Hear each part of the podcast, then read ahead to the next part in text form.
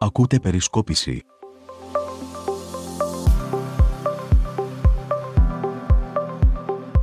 Φίλες και φίλοι, γεια σας. Καλώς ήρθατε στο πρώτο podcast της Συμμαθίας. Είναι το podcast της Περισκόπησης. Μας ακούτε μία φορά την εβδομάδα. Εσχάτως μας ακούτε και σε διαστήματα πολύ μικρότερα ε, λόγω των εκλογών.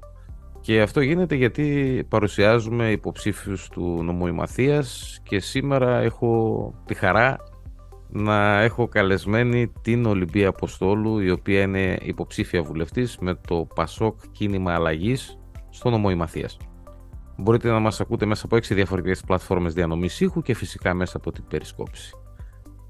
Να σε καλωσορίσω. Καλώς σας βρήκα. Χαίρομαι και εγώ πάρα πολύ που είμαι εδώ. Και να ξεκινήσουμε για να κάνουμε όσο περισσότερες ερωτήσεις μπορούμε στον ε, μικρότερο δυνατό χρόνο, ούτως ώστε ε, να βοηθήσουμε και τους ακροατές μας να βγάλουν τα συμπεράσματα που πρέπει. Έτσι, έτσι. Λοιπόν, μου επιτρέψεις τον Ενικό. Βεβαίως. Η Ολυμπία Αποστόλου είναι ένας νέος άνθρωπος που αποφάσισε να ασχοληθεί με τα κοινά, αποφάσισε να κατέλθει στις εκλογές, να εκτεθεί στη λαϊκή ψήφο. Θέλω λίγο να μας παρουσιάσει τον εαυτό σου, να παρουσιάσει τον εαυτό σου στους ακροατές, να μας μιλήσεις ε, για την οικογενειακή σου κατάσταση, για τις σπουδές σου, για τα χόμπι σου, να μας πεις πέντε πράγματα για την εργασία σου τέλος πάντων, να μάθουμε ποια είναι αυτή η Ολυμπία Αποστόλου η οποία ζητάει την ψήφο μας. Βέβαια, βέβαια. Λοιπόν, είμαι η Ολυμπία, γεννήθηκα και μεγάλωσα στην Άουσα και τώρα πάλι πλέον ζω στην Άουσα. Ε, σπούδασα στην ε, Θεσσαλονίκη, στο Πανεπιστήμιο Μακεδονία, τελείωσα το τμήμα Διεθνών Ευρωπαϊκών Σπουδών, οικονομική κατεύθυνση, οπότε είμαι οικονομολόγος στο επάγγελμα. Είμαστε και συνάδελφοι. Ναι, ναι, ναι. ένα ε, μεταπτυχιακό στην διοίκηση εφοδιαστικής αλυσίδας. Είμαι παντρεμένη, είμαι παντρεμένη τα τελευταία τρία χρόνια με τον Αλέξη του Σπανούδη που είναι και αυτός οικονομολόγος από την Βέρεια και δουλεύω στο δίκτυο υλικών κονσερβοποιών φρούτων, μια ανώνυμη εταιρεία που έχει σαν μετόχους τα εργοστάσια συνεταιριστικά και ιδιωτικά που ασχολούνται με τη μεταποίηση φρούτων.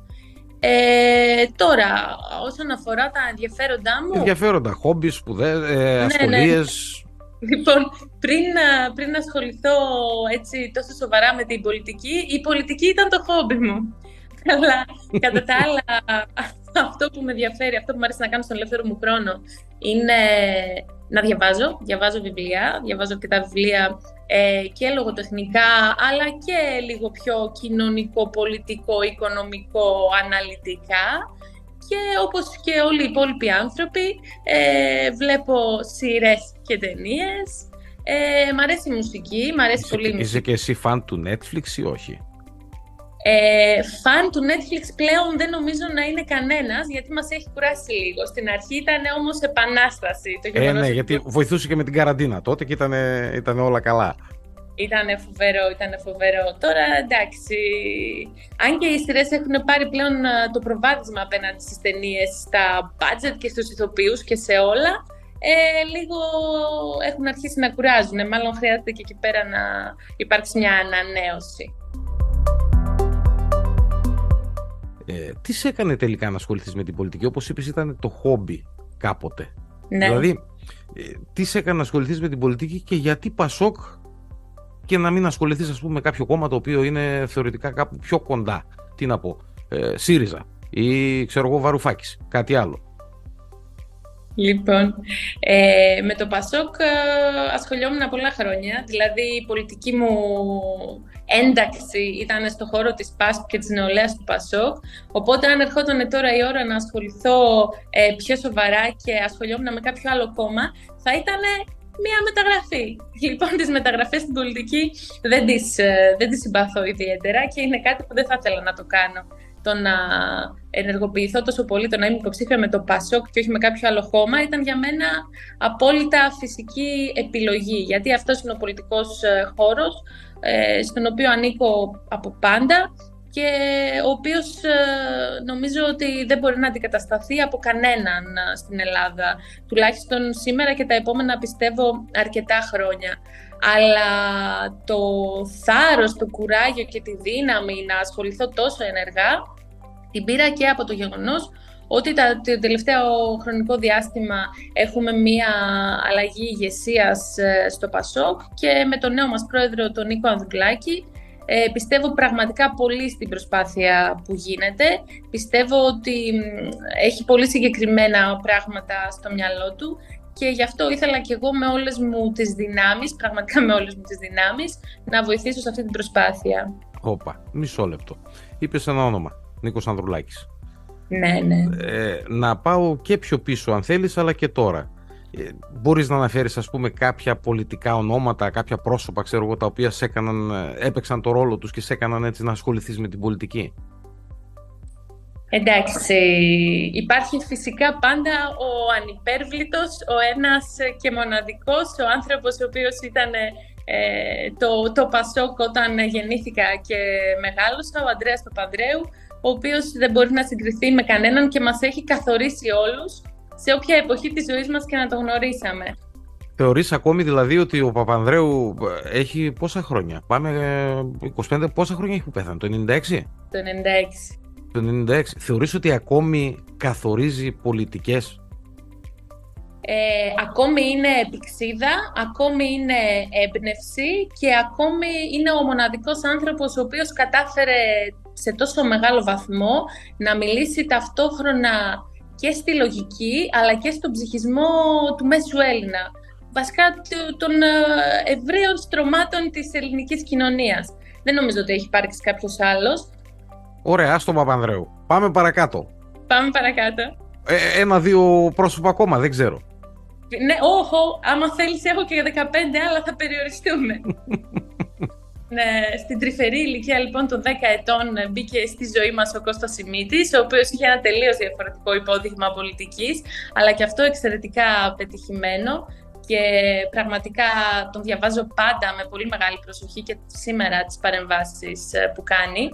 Από εκεί και πέρα, όσον αφορά πολιτικούς του εξωτερικού, όταν ήμουν μικρή πάλι έτυχε να διαβάσω την αυτοβιογραφία ε, του Γερμανού, του Βίλι Μπραντ, του ηγέτη των Σοσιαλδημοκρατών, που με ενέπνευσε πάρα πολύ εκείνη η εικόνα στην οποία ε, γονατίζει στη Βαρσοβία και ουσιαστικά κουβαλάει πάνω του το αμάρτημα όλου του γερμανικού λαού απέναντι στο ολοκαύτωμα είναι από τις κοινέ συγκλονιστικές πολιτικά.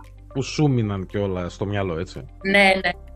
Ε, και για να σου πω και ένα σημερινό πρόσωπο, ε, πάμε στην Αμερική τώρα, η Αλεξάνδρεια Οκάζιο Κορτές.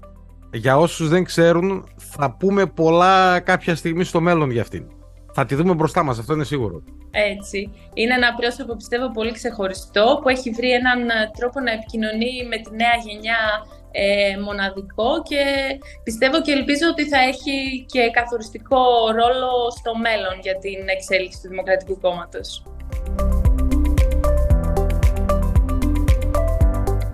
Ολυμπία, να αφήσουμε την άλλη πλευρά του Ατλαντικού και να έρθουμε λίγο στα καθημάς. Να έρθουμε λίγο ναι, στο, ναι. στο νότο των Βαλκανίων, στη χώρα μας. Έχουμε εκλογές και εκλογές οι οποίες είναι κατ' εμέ τουλάχιστον ε, πολύ σημαντικές για τα επόμενα 50 χρόνια, ειλικρινά το λέω αυτό. Το λέω συνέχεια μέσα από το podcast της Περισκόπησης. Έχουμε τις, ε, οι τελευταίες δύο κυβερνήσεις ήταν η κυβέρνηση Μητσοτάκη και η κυβέρνηση Τσίπρα. Η κυβέρνηση της Νέας Δημοκρατίας και η κυβέρνηση του ΣΥΡΙΖΑ. Το Πασόκ έχει μια θέση τη στιγμή αυτή, μια θέση την οποία την πρεσβεύεις και εσύ, την παρουσιάζεις και εσύ σε όλες σου ε, τις επισκέψεις σε όλο το νομό γιατί μαθαίνω ότι γυρίζεις όλο το νομό δεν έχεις αφήσει γωνιά για γωνιά και έχεις ακόμη δρόμο. Όσο μπορώ. Ε, μπορείς να μου δώσεις δύο παραδείγματα, ένα παράδειγμα όσα θέλεις εσύ, από αποτυχημένες πολιτικές επιλογές και των δύο; Ναι, φυσικά. Να ξεκινήσουμε με το ΣΥΡΙΖΑ για να το πάρουμε και χρονικά. Να πάμε προς τα πίσω δηλαδή, ναι. Θα το πάρουμε από την αρχή. Ναι. Το δραματικό, το τραγικό, το πρώτο εξάμεινο της διακυβέρνησης ΣΥΡΙΖΑ του 2015 που οδήγησε σε ένα δημοψήφισμα φιάσκο, ε, οδήγησε σε έναν τρομερό διχασμό της ελληνικής κοινωνίας κατά κύριο λόγο και σε τεράστιες οικονομικές απώλειες αλλά κοινωνικά ο διχασμός που προκάλεσε ήταν ε, συγκλονιστικός εκείνη την περίοδο και δεν νομίζω ότι έχουμε γιατρέψει τελείως τις πληγές μας μέχρι σήμερα. Νομίζω ότι ήταν ε, ένα πολύ μεγάλο λάθος, ότι ήταν σαν μια ολόκληρη χώρα να πήρε φόρα για να χτυπήσει το κεφάλι της στον τοίχο.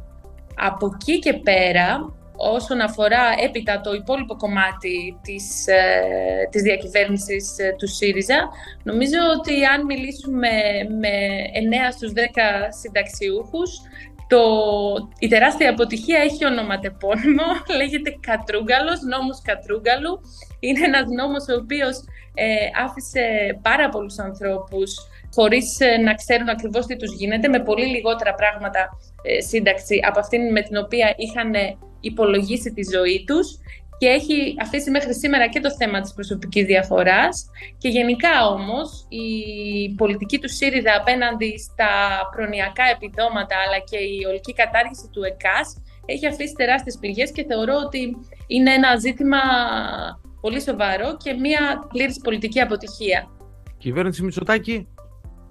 Εντάξει, κυβέρνηση Μητσοτάκη τα έχουμε και πιο πρόσφατα, είμαστε και πιο θυμωμένοι ε, να πάρουμε δύο θέματα σοβαρά και στρατηγικά. Το ένα ήταν οι τελείως άστοχες επιλογές που έκαναν στο θέμα της ενέργειας, οι οποίες φούντωσαν το ράλι της ακρίβειας και ακόμα δεν έχουμε βρει λύση. Η κυβέρνηση Μητσοτάκη επέλεξε να προχωρήσει σε μια βίαιη και χωρίς σωστό προγραμματισμό απολιγνητοποίηση και ουσιαστικά άμεσα να παραδώσει την παραγωγή ενέργειας της χώρας στο φυσικό αέριο που είναι εισαγόμενο. Ε, ούτε καν δηλαδή σε ΑΠΕ τόσο γρήγορα. Βλέπουμε λοιπόν ότι εκεί πέρα το υπόδειγμα για να κάνουμε την πράσινη μετάβαση όπως τη λέμε είναι να φύγει η ενέργεια από το κράτος, ελάχιστοι ιδιώτες, οι ίδιοι και οι ίδιοι να ασχολούνται με το να φέρνουν το φυσικό αέριο και να το μετατρέπουν σε ενέργεια, αλλά και στη συνέχεια να χτίζουν τα τεράστια αιωλικά και φωτοβολταϊκά πάρκα.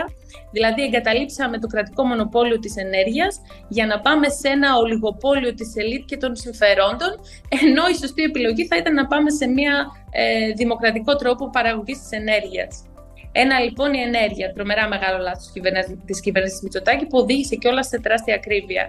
Από εκεί και πέρα είναι η συστηματική απαξίωση του ΕΣΥ, της δημόσιας υγείας και μάλιστα σε μια περίοδο στην οποία και λόγω της πανδημίας πολλές κυβερνήσεις αποφάσισαν να γυρίσουν, ε, να στρίψουν, να αλλάξουν το μέχρι τότε πρόγραμμά τους και να ενισχύσουν τη δημόσια υγεία, εμείς στην Ελλάδα κάνουμε το ακριβώς αντίθετο.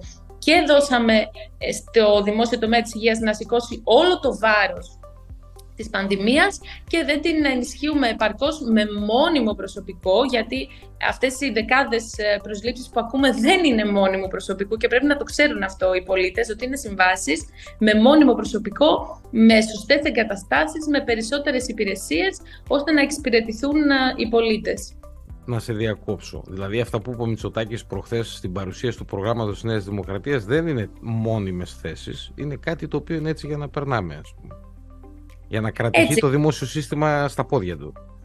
Γιατί και μόνο η αλλαγή που κάνανε, που επιτρέπουν ξανά στους ε, γιατρούς που, βρίσκονται, που είναι εντός του ΕΣΥ να έχουν και ιατρία εκτός, ιδιωτικά ιατρία, ε, το προβάλλουν σαν μια μεγάλη μεταρρύθμιση, ενώ δεν είναι κάποια μεταρρύθμιση. Είναι ακριβώς το σύστημα που ίσχυε πριν φτιάξει το ΕΣΥ το ΠΑΣΟΚ. Και γνωρίζουμε άρα ότι δεν λειτουργούσε υπέρ των πολλών πολιτών, λειτουργούσε υπέρ των λίγων. Άρα πάμε κάπου πίσω στο 1983, 40 χρόνια πίσω. Ναι. Και όλη η πρόοδος που έχει γίνει τα τελευταία χρόνια, λοιπόν, τα τελευταία 40 χρόνια από τις κυβερνήσεις του ΠΑΣΟΚ, ε, την ξυλώνουν με τέτοιες αποφάσεις, χωρίς να τους ενδιαφέρει ποιο θα είναι το αποτέλεσμα για την κοινωνία. Πάμε λίγο στα πιο δύσκολα, σε παρακαλώ πολύ. Μου επιτρέπεις. Εννοείται. λοιπόν, εκλογές με απλή αναλογική τώρα, εκλογές γιατί δεν πρόκειται να, βγει, δεν πρόκειται να, να πιάσει κάποιος ποσοστό τέτοιο ώστε να κερδίσει 151 έδρα στη Βουλή. Έτσι. Εκλογές λοιπόν με απλή αναλογική τώρα και εκλογές οι δεύτερες με το πιο σύνηθες για τα ελληνικά δεδομένα, το, το εκλογικό σύστημα. Εκεί με τα μπόνους, τα πολλά κτλ. κτλ των 50 ευρώ. Εσύ προσωπικά πιστεύεις σε, σε κυβερνήσεις συνεργασιών; Έχουμε αυτή την κουλτούρα τελικά σε αυτή τη χώρα; Ε, νομίζω ότι η δουλειά κάθε πολιτικού, κάθε ανθρώπου που θέλει να ασχοληθεί με την πολιτική, είναι να βρίσκει τους τρόπους ώστε το πολιτικό σύστημα να ακούει αυτό που έχει να πει η κοινωνία και όχι να έρχεται από πάνω και να προσπαθεί να βρει τους τρόπους να ε, καταδυναστεύει ας πούμε ε, τις πολιτικές επιλογές των πολιτών. Τι θέλω να πω; Τις περιόδους που το πρώτο και το δεύτερο κόμμα έβγαζαν αθρηστικά 85% στις εκλογές. Ε, πάει, αυτό πέθανε, το, το ξεχάσαμε. Έτσι, η κοινωνία ήθελε μονοκομματικές κυβερνήσεις. Σήμερα αυτό δεν συμβαίνει. Κανένα ένα κόμμα δεν μπορεί να πάει τόσο ψηλά και κανένα κόμμα δεν μπορεί να μας πείσει ότι υπάρχει ένας ισχυρός δικοματισμός. Συνεπώς, η δουλειά του πολιτικού συστήματος είναι να ακούσει αυτό το πράγμα που έχει να πει η κοινωνία και σήμερα μας λέει ότι δεν θέλει αυτοδύναμες κυβερνήσεις, θέλει κυβερνήσεις συνεργασίας. Το εκλογικό σύστημα πρέπει να αντικατοπτρίζει την επιλογή των πολιτών και τα κόμματα πρέπει να κάνουν ό,τι περνάει από το χέρι τους, ώστε η επιλογή των πολιτών να γίνει και αποτελεσματική. Δεν θα πω ότι μέχρι σήμερα είχαμε κυβερνήσεις συνεργασίας στις οποίες ουσιαστικά υπήρχε ένας διάλογος ή οι αποφάσεις ε, λαμβάνονταν από κοινού ή έστω αναλάμβαναν διαφορετικούς τομείς το κάθε κόμμα που κατάφεραν να φέρουν σε πέρα στο πρόγραμμά τους. Δεν το έχουμε δει μέχρι τώρα, αλλά είναι δουλειά μας και ίσως αυτό βοηθήσει και το να μπουν στη Βουλή περισσότεροι ε, νέοι άνθρωποι και τα κόμματα να έχουν ας πούμε, περισσότερους νέους ανθρώπους που θα μπορέσουν να προσαρμοστούν, είναι δουλειά μας να κάνουμε τις κυβερνήσεις συνεργασίας να πετύχουν για να αλλάξει και το σκεπτικό των κομμάτων σε βάθος και όχι απλά επιφανειακά, ίσα ίσα να πάρουμε μια κυβέρνηση και την εντολή από, τον πρόεδρο, από την πρόεδρο. Έτσι είναι, έτσι είναι. Γι' αυτό και εμείς προσπαθούμε να βάλουμε όρους πολιτικούς στην συζήτηση για τις πιθανές συνεργασίες και όχι ε, ονόματα και πώς θα μοιράσουμε καρέκλες σε υπουργεία και σε οργανισμούς. Γι' αυτό λέμε ότι για να μπούμε σε μια κυβέρνηση, παραδείγματος χάρη, θέλουμε όλοι οι οργανισμοί να έχουν διοικήσεις οι οποίες θα προκύψουν από ανοιχτούς διαγωνισμούς και δεν θα είναι κομματικοί διορισμοί. Να μπούμε σε μια κυβέρνηση ευχαρίστως, αλλά δεν θα μπούμε για να βολέψουμε ανθρώπους, θα μπούμε για να μπορέσουμε να εφαρμόσουμε την πολιτική μας. Την πολιτική σας. Να πάμε στο κόμμα σου. Να πάμε. Βεβαίως. Να πάμε στο Πασό Κίνημα Αλλαγής, λοιπόν. Στο οποίο είσαι και μέλος της Κεντρικής Επιτροπής, σωστά το λέω, ή της Πολιτικής Γραμματείας. Πώς είναι αυτά, τα μπερδεύω εγώ. Και στα δύο, και στα δύο. Είμαι στην Κεντρική Επιτροπή και στο Πολιτικό Συμβούλιο. Το Πολιτικό Συμβούλιο, αυτό ακριβώς.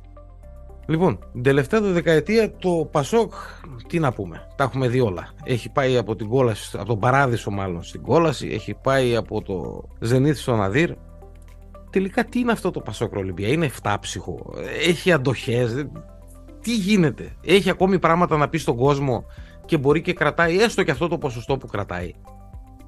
Ε, το Πασόκ είναι εφτάψυχο, ναι. Και το Πασόκ είναι πολύ περισσότερα πράγματα από ένα πολύ πετυχημένο brand name που ζει στις καρδιές των Ελλήνων. Είναι ουσιαστικά το, ένα κόμμα το οποίο έχει μοναδικά χαρακτηριστικά δεν έχουν προκύψει άλλα τέτοια κόμματα στην Ελλάδα. Γιατί; Γιατί καταφέρνει να συνδυάσει κάποια πράγματα. Δηλαδή, είναι ένα κόμμα το οποίο ε, έχει μία λαϊκότητα, είναι ένα κόμμα λαϊκό το Πασό, ωραία. Αλλά ταυτόχρονα είναι ένα κόμμα το οποίο ιστορικά έχει μείνει στη μνήμη σαν ένα κόμμα που παρήγαγε έργο και έργα. Ένα κόμμα το οποίο πέρασε, άλλαξε πολλούς θεσμούς ώστε να υπάρχει πιο αποτελεσματική διοίκηση. Συνεπώς, συνδυάζει δύο πράγματα που δεν συνδυάζονται δεδομένα. Είναι ένα κόμμα το οποίο ανήκει στον προοδευτικό χώρο, αλλά ταυτόχρονα είναι ένα κόμμα το οποίο είναι βαθιά πατριωτικό. Αυτό στην Ελλάδα είναι απαραίτητο. Η Ελλάδα δεν είναι μια χώρα που τα σύνορά της είναι ασφαλή και γύρω-γύρω της έχει μόνο φίλους. Ναι, είναι μια χώρα. Ούτε το Λουξεμβούργο δίπλα, ούτε.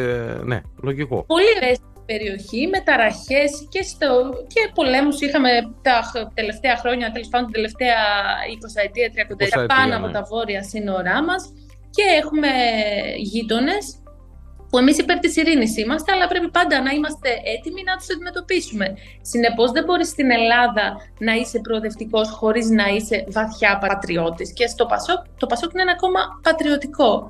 Ε... Συγγνώμη. Άρα δηλαδή θεωρείς ότι δεν είναι απλά μια συνήθεια που σηκώνεται το ψηφοφόρος και λέει «Α, επειδή ψήφιζα Πασό κάποτε να πάω να ψηφίσω και τώρα». Όχι, όχι, σε καμία περίπτωση. Είναι ένα κόμμα το οποίο έχει καταφέρει να αφουγκραστεί καλύτερα από όλους ε, την ελληνική κοινωνία και έχει καταφέρει να νιώσει τις αγωνίες του κάθε πολίτη, αυτά όλα τα πράγματα να τα συνδέσει και να φτιάξει ένα όραμα εθνικό πλέον που να τους αγγίζει όλους. Και αυτό δεν το έχει πετύχει κανένας άλλος. Αυτό είναι μια δημιουργία του Πασόκ και είναι το μοναδικό κόμμα το οποίο μπορεί να το ξανακάνει. Γιατί έχουμε μάθει να λειτουργούμε με αυτόν τον τρόπο και έχουμε και ένα περιβάλλον και τα παραδείγματα στα οποία βασιζόμαστε έχουν αυτά τα χαρακτηριστικά.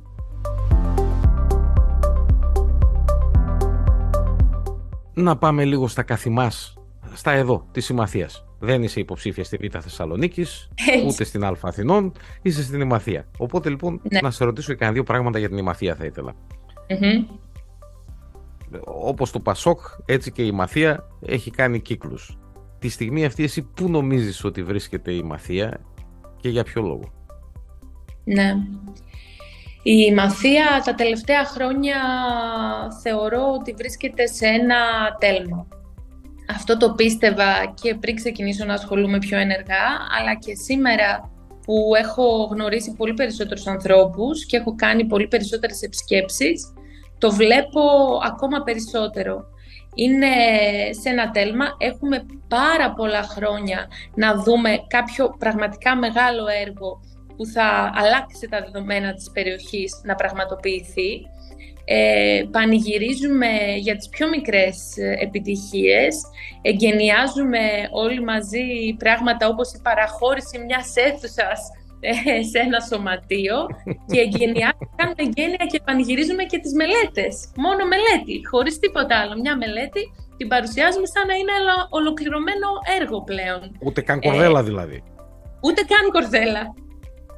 Ε, συνεπώς ε, πρέπει να βρούμε τους τρόπους να κουνηθούμε λίγο περισσότερο και να πετύχουμε περισσότερα πράγματα.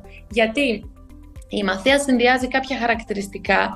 Τώρα ο καθένας τα λέει για τον τόπο του αυτά, η αλήθεια είναι. Εντάξει, αλλά... λογικό είναι. Δεν, ε, δεν, θα σας κατα... δεν, δεν θα κακολογήσει κανείς τους υποψήφιους της συμμαθίας αν μιλάνε καλά για την ημαθία. Είναι ένας τόπος πραγματικά χαρισματικός γιατί συνδυάζει πολλά πράγματα.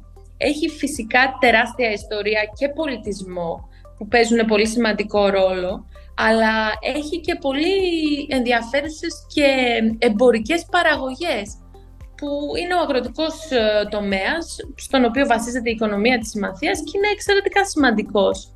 Και έχει και ανθρώπους οι οποίοι, και είναι συγκινητικό όταν τους γνωρίζεις και τους βλέπεις, κάθε μέρα αγωνίζονται και δεν σταματά να αγωνίζονται για να κάνουν κάτι καλύτερο για τους ίδιους και τις οικογένειές τους, τα παιδιά τους, αλλά και την κοινωνία γύρω τους, παρότι είναι όχι απλά αβοήθητοι, ε, παρότι το κράτος τους βάζει διαρκώς εμπόδια, παρότι ζουν με μια τεράστια ανασφάλεια, παρότι οι αλλαγές που συμβαίνουν είναι τόσο πολλές και τόσο συχνές, που είναι αδύνατο να προλάβεις να προσαρμοστείς. Όπα, μισό λεπτό, μισό λεπτό. Πήγες σε αυτό που είχα στο νου μου να σε ρωτήσω στη συνέχεια. OK. Okay. Αγροτικός τομέας. Ναι, ναι, ναι. Εσύ, με τον αγροτικό τομέα έχεις ε, καθημερινή επαφή, να το πω έτσι. Δεν ναι. χρειαζόταν να, να κατεβείς υποψήφια βουλευτής για να αρχίσεις να μιλάς για τα αγροτικά. Ναι. Τι πιστεύεις ότι γίνεται, δηλαδή, ειδικά στην Ημαθία που είναι κατά βάση ένας αγροτικός νομός. Ε, θα επανακάμψει, θα μπορέσει, ας πούμε, μετά από τόσες κρίσεις, μετά από την πανδημία, μετά το Ουκρανικό, πέσαν πολλά στο κεφάλι μας. Πέσαν πολλά, πέσαν πολλά. Πιστεύεις ότι οι δύο κυβερνήσεις οι τελευταίες, Νέα Δημοκρατία και ΣΥΡΙΖΑ, ήταν πραγματικά κοντά στον αγροτικό τομέα; Όχι. Οι δύο τελευταίες κυβερνήσεις πιστεύω ότι απέτυχαν όσον αφορά τις προσπάθειες που κάναν στον αγροτικό τομέα, ε, γιατί πάντα κινούνταν αποσπασματικά καμία από τις τελευταίες κυβερνήσεις δεν κατάφερε να φτιάξει ένα εθνικό σχέδιο, μια εθνική πολιτική. Και σήμερα στην Ελλάδα και στην Εμαθία φυσικά έχουμε ανάγκη από μια εθνική αγροτική πολιτική η οποία να πατάει πάνω στις δυνατότητες που μας δίνει η Ευρωπαϊκή Ένωση φυσικά γιατί είναι αδύνατο να διανοηθούμε την αγροτικό τομέα έξω από την Ευρωπαϊκή Ένωση, να το ξέρουμε αυτό και όσοι λένε εύκολα πράγματα κάνουν λάθος, αλλά ταυτόχρονα να λαμβάνει υπόψη τις ιδιαιτερότητες που έχει η ελληνική οικονομία, η ελληνική αγροτική οικονομία. Αυτό το πράγμα, ξέρω, είναι εύκολο να το λες και δύσκολο να το βάζεις σε, σε, σε πράξη. Εγώ και προσωπικά έχω κάνει μια πολύ μεγάλη προσπάθεια να βάλω όλες μου τις ιδέες σε μια σειρά και κατέθεσα και ένα κείμενο ε, κείμενο για τον αγροτικό τομέα που παρουσιάζω ουσιαστικά τις αδυναμίες, τις προκλήσεις και πώς πιστεύω ότι θα μπορούσαμε να βγούμε από το τέλμα στον αγροτικό τομέα. Είχα τη χαρά και την τιμή μάλιστα αυτό το κείμενο να παρουσιαστεί και στο Πανεπιστήμιο της Αθήνας. Ε, παρουσία και όλα του Νίκου του Χριστοδουλάκη που είναι ο υπεύθυνος για το ΠΑΣΟΚ ε, του προγράμματός μας. Και αυτό ήταν πολύ σημαντική ευκαιρία για μένα. Ε, η ελληνική αγροτική οικονομία έχει πολλές αδυναμίες. Να πούμε δύο-τρεις. Να πούμε, γιατί να μην πούμε. Λοιπόν, επειδή πέρα πούμε, από το μικρό κλήρο που τον αναφέρουμε όλοι, για μένα είναι τεράστιο πρόβλημα η εξάρτηση που έχει η αγροτική οικονομία από τις εισαγωγές. Είναι ένα θέμα που δεν το συζητάμε έτσι. Δηλαδή, ενέργεια για να παράξουμε εισάγουμε. Φυτοφάρμακα, γενετικό υλικό, πολύ μεγάλες ποσότητες εισάγουμε. Τεχνολογία εισάγουμε. Στο τέλος της ημέρας δηλαδή σκέφτεσαι, ακόμα και όταν έχουμε εξαγωγές, πόσα πράγματα έχει χρειαστεί να εισάγουμε για να τις παράξουμε τις εξαγωγές. Εκεί πέρα έχουμε ένα τεράστιο κενό. Και είναι αμαρτία. Γιατί έχουμε τα τεχνολογικά ιδρύματα και τα ε, πανεπιστήμια ώστε να παράξουμε και δική μας καινοτομία. Και γιατί όχι να έχουμε και παραγωγές ώστε οι εισρωές του αγροτικού τομέα να είναι από ελληνικά προϊόντα. Υπάρχουν εταιρείες που κάνουν σπουδαία πράγματα, αλλά χρειάζεται αυτό να γενικευτεί πολύ περισσότερο. Και να γίνει και πιο οργανωμένα και πιο σε βάση πιο σοβαρή. Αλλά και η ενέργεια δεν γίνεται την αγροτική παραγωγή να τη βασίζουμε όλοι στην ενέργεια που παράγεται από υδρογονάνθρακες, γιατί δεν έχουμε στην Ελλάδα υδρογονάνθρακες για να το καλύψουμε. Έχουμε όμως δυνατότητα να έχουμε ε, ΑΠΕ. Και δεν είναι μόνο ο ήλιος και ο αέρας, είναι και η γεωθερμική ενέργεια, είναι χίλιες δυο επιλογές. Σήμερα προχωράμε, θα πάμε σε μια πράσινη μετάβαση.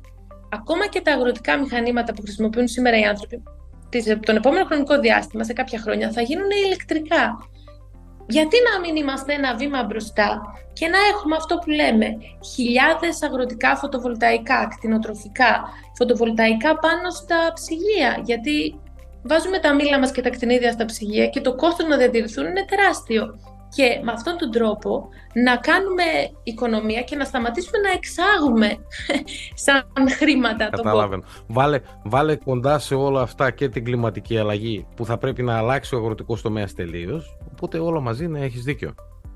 Είναι δύσκολο και μόνο να ξεκινήσεις να το σκέφτεσαι, αλλά πρέπει να καταλάβουμε και εμείς που ασχολούμαστε, αλλά και να βοηθήσουμε τους παραγωγούς μας να καταλάβουν περισσότερο ότι θα χρειαστεί να γίνει η πράσινη μετάβαση και στον αγροτικό τομέα. Τις επιπτώσεις της κλιματικής αλλαγής οι παραγωγοί είναι οι πρώτοι που τις βλέπουν και τις πιστεύουν γιατί έχουν δει πόσο πιο συχνά είναι τα ακραία καιρικά φαινόμενα στα, στα χωράφια τους. Ε, να σκεφτείς μόνο ότι τις τελευταίες 10-15 μέρες τρεις φορές έριξε χαλάσει την Ημαθία. Ξεκινάμε από αυτό. Έτσι. Είναι φοβερό αλλά ότι θα γίνει αυτή η πράσινη μετάβαση και πρέπει να είναι συμμέτοχοι για να μην είμαστε απ' έξω, πρέπει να είμαστε μέσα, για να βοηθούμε και να καθορίζονται τα πράγματα. Αυτό είναι πολύ σημαντικό και το ζήτημα είναι αυτό. Όταν έχεις μια στρατηγική, μπορείς να πεις όχι και σε κάποιο αίτημα, γιατί ξέρεις που θέλεις να πας. Όταν είμαστε όπως τα τελευταία χρόνια ο αγροτικός τομέας χωρίς καμία στρατηγική, τι βλέπουμε, αντί να μιλάμε για το που θέλουμε να πάμε, μιλάμε μόνο για τις αποζημιώσεις και τις αποζημιώσεις ποιος τις παίρνει; Ε, σήμερα θα φωνάξει ο ένας, αύριο ο άλλος θα φωνάξει λίγο πιο δυνατά, έπειτα ο τρίτος θα καταλάβει ότι έτσι γίνεται. Ακριβώς. Λοιπόν, θα κάνουμε ένα βήμα στο μέλλον. Ναι. Θα πάμε κανένα μήνα μπροστά. Θα πάμε στις 22 Μαΐου. Θέλω mm στο θέλω μέσα στο επόμενο πεντάλεπτο, γιατί αυτός είναι ο χρόνος που μας απομένει. Ναι, ναι, ναι. Λοιπόν, να πάμε λοιπόν στις 22 Μαΐου. Έχουν γίνει εκλογές και η Ολυμπία Αποστόλου έχει εκλεγεί βουλευτής. Ωραία. Ναι. Βουλευτής η οποία εκπροσωπεί την Ημαθία στη Βουλή, είναι μία από τους τέσσερις βουλευτές της Ημαθίας. Εσύ πες μου λίγο, οι κυριότερες παρεμβάσεις σου στη Βουλή, έχεις σκεφτεί καμιά φορά, θέλω να το σκεφτείς καλά και να μου πεις. Στις πρώτες 100 μέρες ας πούμε που θα είσαι βουλευτής, ποιες θα είναι οι κυριότερες παρεμβάσεις σου; Γιατί είναι σίγουρο ότι τόσο που έχεις γυρίσει τη μαθία, έχεις πάρει κάποια πράγματα από τον κόσμο, έχεις και κάποια πράγματα ήδη στο νου σου. Οπότε όλα αυτά ε, κάπως τα έχεις συνδυάσει. Αν ας πούμε ναι. στις 22 του μήνα πας και ορκιστεί στη Βουλή, ποιες θα είναι αυτές, στις πρώτες 100 μέρες σου λόγω, ποιες θα είναι οι παρεμβάσεις που θα κάνεις; Λοιπόν. Δεν ξέρω αν την έχω ξανακάνει την ερώτηση, ειλικρινά στο λέω, αλλά μου αρέσει να την κάνω. Ναι. Ε, πρώτα απ' όλα είναι τεράστια διαφορά ε, αν θα είσαι βουλευτής της αντιπολίτευσης και πόση δύναμη θα έχει το κόμμα σου με το οποίο θα εκλεγείς. Από εκεί και πέρα, ας πούμε το πιο πιθανό σενάριο που είναι ότι θα είμαι ένας βουλευτής της αντιπολίτευσης αν καταφέρουμε έτσι όπως το ρωτάς. Ε, σίγουρα θα ήθελα να κάνω μία ερώτηση και μία πίεση προς την κατεύθυνση αυτό που λέγαμε πριν, να μάθουμε ακριβώς με λεπτομέρειες πού βρίσκεται η κατάσταση στα αγροτικά με τα ντεμίνιμις και τα ουκρανικά και το ένα και το άλλο, γιατί μια αναλυτική κατάσταση του ποιος έχει πάρει τι και γιατί δεν υπάρχει, αλλά χρειάζεται για να βγάλουμε συμπεράσματα και να ξέρουμε ότι είμαστε δίκαιοι. Από εκεί και πέρα, τρομερά κρίσιμο ζήτημα στην Μαθία είναι η υγεία. Αυτό που σου έλεγα και πριν, ακούμε για προσλήψεις, προσλήψεις, προσλήψεις. Χρειαζόμαστε να, μας, να ζητήσουμε να φτιαχτεί και να μάθουμε πώς θα γίνει ένα οργανόγραμμα που να περιγράφει αναλυτικά τις θέσεις των γιατρών που χρειάζεται στα νοσοκομεία, στο κέντρο υγείας της Αλεξάνδρειας, παντού και πρέπει να δουλέψουμε πολύ σκληρά γι' αυτό, γιατί είναι κρίσιμο. Το ΕΚΑΒ που εμείς εγώ στην Αλεξάνδρεια δεν έχουμε. Το ΕΚΑΒ είναι τρομερό θέμα. Το γεγονός ότι δεν υπάρχει ο σταθμός στο ΕΚΑΒ στην Αλεξάνδρεια δεν λειτουργεί. Ενώ ξέρουμε ότι υπάρχει δυνατότητα να γίνει, αλλά χρειάζεται προσωπικό. Ένα άλλο ζήτημα με το οποίο έχω ασχοληθεί και προφανώς θα προσπαθήσω να ασχοληθώ και στο μέλλον. Από εκεί και πέρα, τα δίκτυα της ενέργειας. Στην Ημαθία έχουμε πρόβλημα με την ισχύ των δικτύων και με τη διασυνδεσιμότητά του και γι' αυτό πολλές αιτήσεις για φωτοβολταϊκά από επιχειρήσεις, συνεταιρισμούς κτλ. δεν προχωράνε. Όμως πρέπει να γίνουν γιατί θα βοηθήσει, όπως είπαμε, στην παραγωγική οικονομία και στην ανταγωνιστικότητά μας. Ένα ακόμα που θα το πω έτσι, μόνο για να σου τη σπάσω λίγο, γιατί σε άκουγα τις προάλλες να μην το λέμε είναι ο κάθετος άξονας. Ε, όχι ρε παιδιά, πάλι με τον κάθετο άξονα. Έλεος δηλαδή. Μπορεί να είναι κάτι το οποίο έχει χρονίσει και μας ταλαιπωρεί πολλά χρόνια, ναι. αλλά δεν έχει χάσει ούτε κατελάχιστο τη σημασία του. Αλλά πρέπει να τελειώσει κάποια στιγμή. Πρέπει να τελειώσει, πρέπει να τελειώσει και ναι, νομίζω ότι πρέπει όλοι μαζί να εργαστούμε προς αυτή την κατεύθυνση και με τις ε, δημοτικές αρχές, αλλά και οι βουλευτές για να προχωρήσει. Έχει να κάνει και με τη ζωή των πολιτών, ε, έχει να κάνει και πάλι με την ε, τοπική οικονομία. Να γίνει, να τελειώσουμε. Δεν είναι κατάσταση αυτή. Να σε πω την αμαρτία μου, όντως θεωρώ παράλογο το να φτάνω σε 25 λεπτά στη Θεσσαλονίκη και να θέλω να, για να πάω στην Άουσα περισσότερο χρόνο. Δηλαδή, εντάξει, είναι, να τρελαθείς τελείως αυτή η κατάσταση. Ναι, ναι, ναι.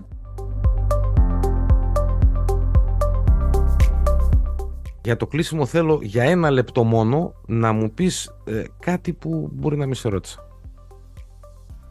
Ναι. Ε, να πω λίγο για μένα. Ε, σαν άνθρωπο. Ε, βέβαια δεν είναι ωραίο να μιλάς για τον εαυτό σου, αλλά δεν πειράζει. Φυσικά και θα μιλήσεις για τον εαυτό σου, δεν είναι κακό. Εγώ θέλω να διαβεβαιώσω από τη μεριά μου ότι είμαι ένας άνθρωπος ο οποίος είναι πολύ εργατικός, ο οποίος νοιάζεται πραγματικά για τα προβλήματα και για τον τόπο και για τους ανθρώπους του, ο οποίος όταν αναλαμβάνω κάτι ε, θέλω να το πηγαίνω στο τέρμα, βάζω όλες μου τις δυνάμεις για να το πάω όσο πιο μακριά γίνεται και να το φέρω σε πέρας αν αυτό είναι με κάποιον τρόπο δυνατό.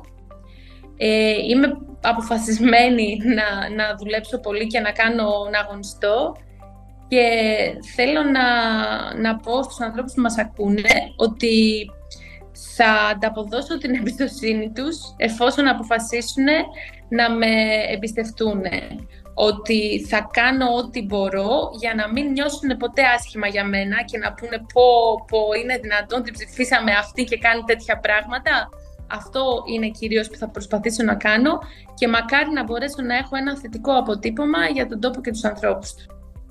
Ολυμπία Αποστόλου, σε ευχαριστώ που δέχτηκες την πρόσκληση από το πρώτο podcast της Συμμαθίας να είσαι εδώ και να τα πούμε. Να σου ευχηθώ καλή επιτυχία. Χάρηκα πολύ που τα είπαμε έναν άνθρωπο ο οποίος είναι χαμογελαστός, είναι κεφάτος, είναι επικοινωνιακότατος και σου εύχομαι καλή επιτυχία.